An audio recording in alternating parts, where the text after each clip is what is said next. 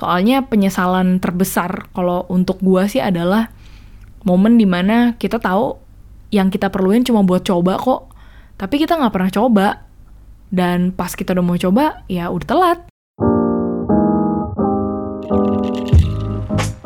Oke, jadi kalau kalian memperhatikan Instagram story gue beberapa hari yang lalu, pasti bermunculan tuh kata-kata atau nama Visinema gitu ya. Nah untuk kalian yang nggak tahu Visinema itu apa, sebenarnya itu adalah production house dan uh, just do your own research tentang detail-detailnya Visinema. Cuma di episode ini gue mau sekilas aja sih menceritakan tentang apa yang sudah gue janjikan ke kalian yaitu pengalaman gue untuk bisa masuk ke program atau terpilih lah ya ke program si Visinema Lab and Inkubasi tahun 2021. Dan juga gue kan sempet uh, buka questions ya di Instagram story tentang pindah haluan karir gitu dan apparently banyak banget yang ternyata uh, banting setir gitu dari kerjaan yang sebelumnya. Nah di sini sih uh, gue berharap bahwa setelah kalian dengar episode ini kalian yang mungkin takut coba atau takut memulai sesuatu yang baru ya lebih dikuatkan gitu ya setelah mendengar cerita gue dan cerita teman-teman yang lainnya. Oke, jadi gue mau ceritain dulu part tentang gimana gue bisa masuk ke program si Visinema Lab dan inkubasi ya. Jadi uh, programnya itu sendiri sebenarnya tentang uh, nyari orang untuk menjadi asisten sutradara dan juga uh, pencatat naskah atau sebutannya script continuity. Nah, uh, gue nggak bisa cerita terlalu banyak banget soal ten apa ya soal interviewnya disuruh ngapain dan uh, itu untuk project apa karena saya sudah membayar kontrak eh saya sudah menandatangani sebuah kontrak di atas materai 10.000 untuk tidak menceritakan secara detail tapi um, gue tuh tahu program itu pas gue lagi berak aja sih, lagi kayak nge-scroll di Instagram gitu kan. Cuma uh, gue tahu Visinema itu sendiri udah lama gitu. Udah dari 2019 akhir gitu ya. Karena waktu itu Visinema memang banyak di interview di podcast, terutama si Angganya.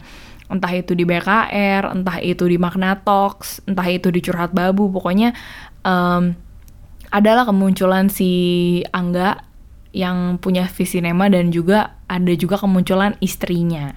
Nah anyway dari situlah gue jadi melihat Visinema itu seperti apa dan ada bayangannya nih kayak values Visinema itu ternyata match dengan values yang gue punya saat mengerjakan sesuatu. Maka dari itu akhirnya gue iseng mencoba atau lebih tepatnya menekatkan diri untuk apply si program Visinema Lab dan inkubasi ini gitu ya. Tapi gue memang tidak ada, tidak ada background film sama sekali. Nah, short story, uh, saat gue saat gue apply itu tuh banyak tahapnya lah ya. Uh, Sebenarnya masih ada satu seleksi untuk nanti orang Visinema milih siapa yang akhirnya bener-bener diambil untuk jadi asisten sutradara dan juga script continuity di project yang mereka gitu. Cuma uh, dari interview akhirnya dapet kepilih untuk jadi uh, peserta di workshop Visinema Lab dan inkubasi yang terjadi Jumat lalu sampai hari Minggu. Nah itu pun gue juga masih cukup kaget ya karena gue tuh gue tuh the only one yang nggak ada background belajar film gitu. Nah cuma dari workshop yang cukup intens ya jeng, um, gue belajar bahwa iya memang penting untuk kita mempelajari suatu atau menguasai suatu teknis. Tapi lebih dari itu, uh, pekerjaan di film itu sendiri ternyata setelah gue denger dari semua pengajar yang adalah praktisi, ternyata itu banyak hal tentang kemampuan lu berpikir kritis, IQ lu tinggi, uh, lu punya kontrol diri yang baik gitu ya untuk tidak ngamuk. Nah itu tuh yang kayak jauh lebih penting dan nggak bisa membohongi gitu loh. Dan uh, kalau dari temen-temen yang udah sharing ya soal pindah haluan karir, gue bacain dia beberapa. Waktu itu gue kasih pertanyaan kan, uh, kalian pernah nggak apply suatu posisi magang atau kerjaan yang bertolak belakang banget sama background pendidikan kalian? Jadi ada yang dari kerja di perusahaan distributor makanan sampai kerja ke NGO. Terus ada lagi yang dari pendidikan guru, terus jadi bankir, terus jualan online, abis itu sekarang pengen belajar jadi content creator. Terus ada lagi yang dari guru TK, sekretaris, bagian logistik, toko ban, makeup artist, sampai soon akan buka resto gitu ya. Ada juga yang dari psikolog, uh, belajar psikologi jadi ke bidang konsuler KBRI. Wah gila ini banyak banget nih gue lagi baca lagi ya. Uh, gue desain terus apply jadi relawan LSM untuk ngajar peace education di Timor Leste. Anjir nih keren. Terus uh, ada lagi yang dari oil and gas ke UX design for tourism ada lagi yang background dokter hewan, ke ngurusin petani, fotografi, dan videografi. Wah, pokoknya intinya banyak banget deh. Tapi, uh, mau haluan karirnya mau ke mana kayak, tapi ketakutan kita itu sama gitu. Dan kalian menjawab uh, beberapa ketakutannya adalah takut dianggap bego. itu sih udah pasti banget ya. Gue juga takut banget dianggap bego. Terus, um, mulai takut mulai dari nol karena takut dan takut telat sama teman-teman saya yang lain. Terus takut juga dianggap ngebuang ngebuang-buang waktu atau ngebuang-buang skills yang sudah dipelajari dan yang paling relate banget buat gue adalah takut dibilang nggak konsisten dan takut sama penolakan. Nah, uh, sebenarnya kalau dari pengalaman gue sendiri ya, yang haluannya begitu apa haluan karirnya itu banting setirnya begitu banyak gue cuma bisa bilang bahwa kenapa bisa terbuka kesempatan ya mungkin ya ini mohon maaf nih gue mesti bawa-bawa Tuhan tapi gue rasa dari setiap kali gue bangun gue selalu nanya sih ke Tuhan Tuhan lu pengen gue ngapain sih? gitu. Lu pengen gue tuh apa? Di fokus atau di season of life yang sekarang ini.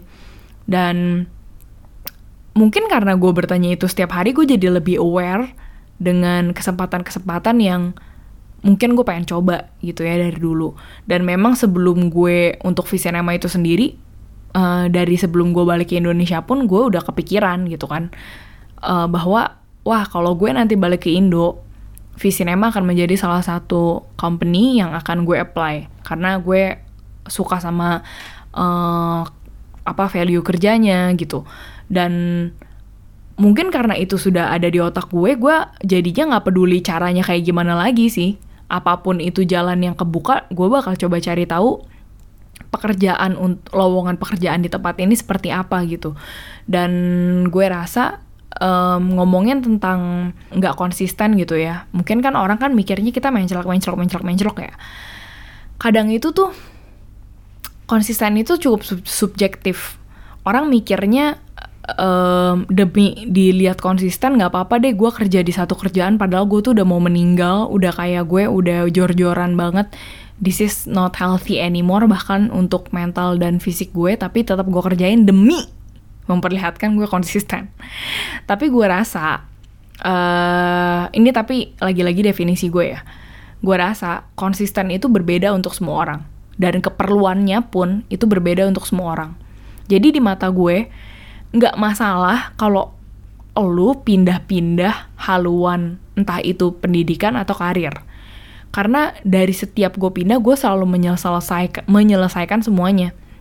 Gue nggak pernah gue ngatungin di tengah jalan gue tinggal terus gue coba lagi setiap kali gue nggak suka gitu loh. Gue udah coba terjun dulu ke lapangan sampai gue pikir kayak oh begini begini begini. Dengan beberapa faktor akhirnya gue memilih untuk nggak stay terlalu lama ya ya udah gue pindah lagi ke tempat lain. Tapi jangan sampai cuma gara-gara kita mau dibilang konsisten mau dibilang produktif mau dibilang apalah gitu ya kita jadi nggak mikirin juga sebenarnya arti konsisten atau arti produktif atau arti berhasil dibuat kita tuh apaan sih gitu loh. Nah ngomongin soal pindah haluan atau ngomongin soal mencoba hal baru kan tadi kita juga udah dengerin soal takut gagal atau takut dibilang bego ya. Sebenarnya kalau gue mau ngomong ini lagi normal nih otak gue, tapi kalau gue mau ngomong sekarang gitu ya sama diri gue sendiri, what is the worst thing that might happen sih kalau misalnya gue gagal dan gue dikatain bego? Ya, perspektifnya kita adalah jangan sampai identitas atau value kita sebagai seorang manusia itu kita tempelin di kerjaan. Walaupun kerjaan itu memang penting ya, walaupun apa pun yang kita lakuin itu uh, entah itu project, entah itu karya, uh, itu memang juga memperlihatkan siapa diri kita gitu secara tidak langsung. Tapi jangan sampai pekerjaan itu tuh menjadi something yang divine who you are for the rest of your life. Jadi kalau misalnya gue bisa conclude dan memberikan intisari dari semua ini adalah yang pertama uh, kadang-kadang memang industri hal-hal yang teknisnya kita perlu tahu kalau mau ke suatu industri yang kita mau coba yang baru.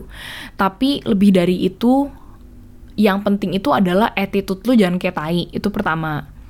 Uh, dalam nggak kayak tai itu dalam artian ya sadar diri, sadar posisi lu sekarang uh, perlu belajar apa, rendah hati. Memang kalau misalnya memang lu salah, memang lu perlu bantuan yang ngomong.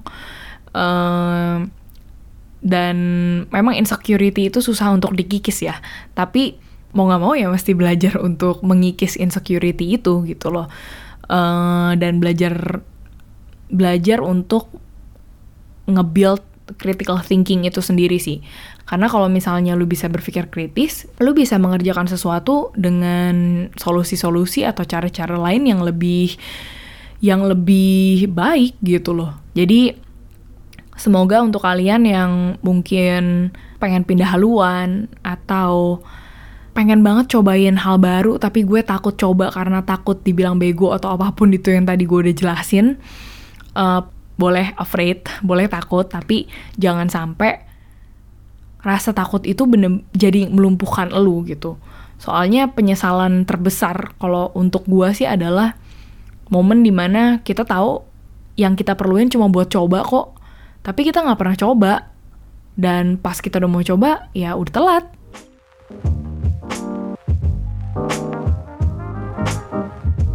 So kalau kalian mungkin ada yang punya pengalaman mirip-mirip kayak gue, yang pindah haluannya banyak banget, dan mungkin mau sharing sama gue, feel free banget untuk kontak gue di Instagram via direct message atau di email di abjadtersirat@gmail.com karena gue cukup senang untuk dengar cerita-cerita orang yang beragam karena itu juga bikin gue belajar lebih lagi.